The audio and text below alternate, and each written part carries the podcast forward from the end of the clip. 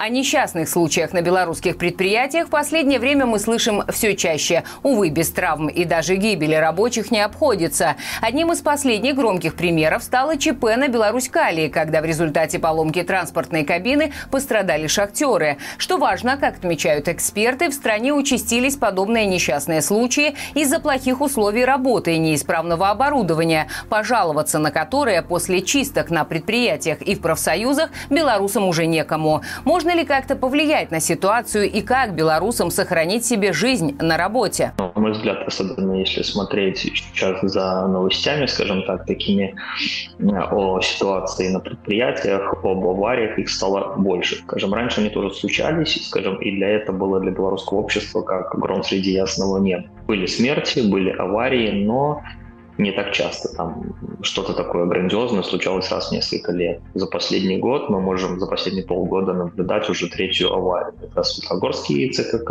это Шанский мясокомбинат, сейчас э, Солигорск. Э, это, скажем так, последствия того, что не вовремя меняется оборудование, не своевременно проводятся ремонты, и, скажем, самая, наверное, главная проблема – это то, что люди, зная все это, не умеют сказать вовремя «нет». Причины, по которым случаются аварии на предприятиях, скажем, их несколько. Это первое, это, конечно же, коррупция чиновников, руководителей, э, которые ради там, показателей готовы, готовы э, выжить из предприятия максимум и наплевать им на качество оборудования, механизмов и всего, им нужны только показатели. Э, второе – это однозначно сами работники. Работники должны быть ответственны. В каком плане?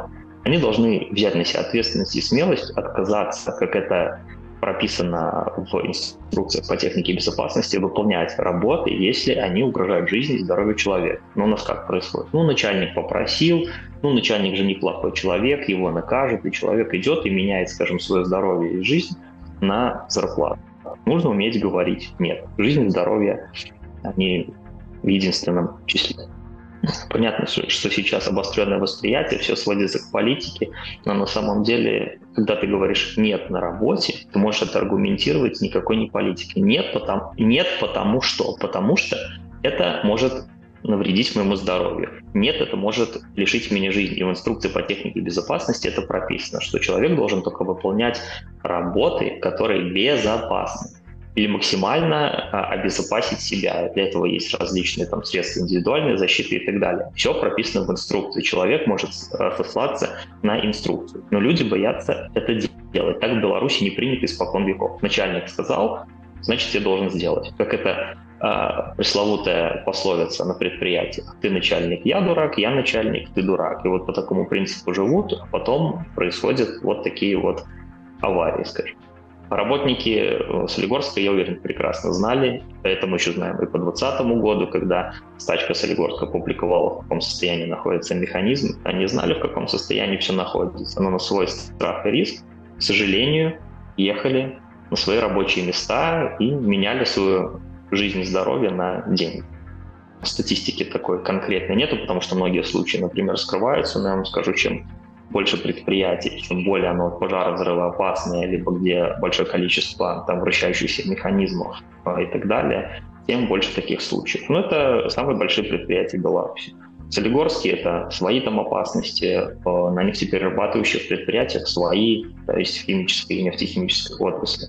Там постоянно происходят какие-то там мелкие травмы. Но опять же, мы их не видим, их не публикуют, они только в скажем, публикуются, и то не все во внутренних документах э, завода. К сожалению, сейчас такая ситуация сложилась, что работник может рассчитывать только на себя. Ни в коем случае в таких ситуациях не оформлять никакие бытовые травмы, э, никакие там выходные задним числом, потому что ну, это твое здоровье, твоя жизнь. Э, как только ты это сделаешь, про тебя через неделю забудут.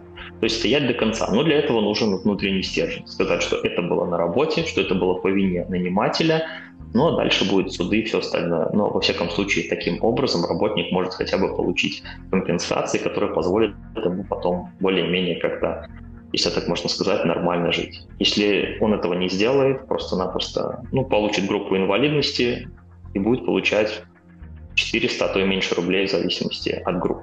И предприятия, я гарантирую, и руководители очень быстро забудут про него. Им главное прикрыть себя статистику и так далее.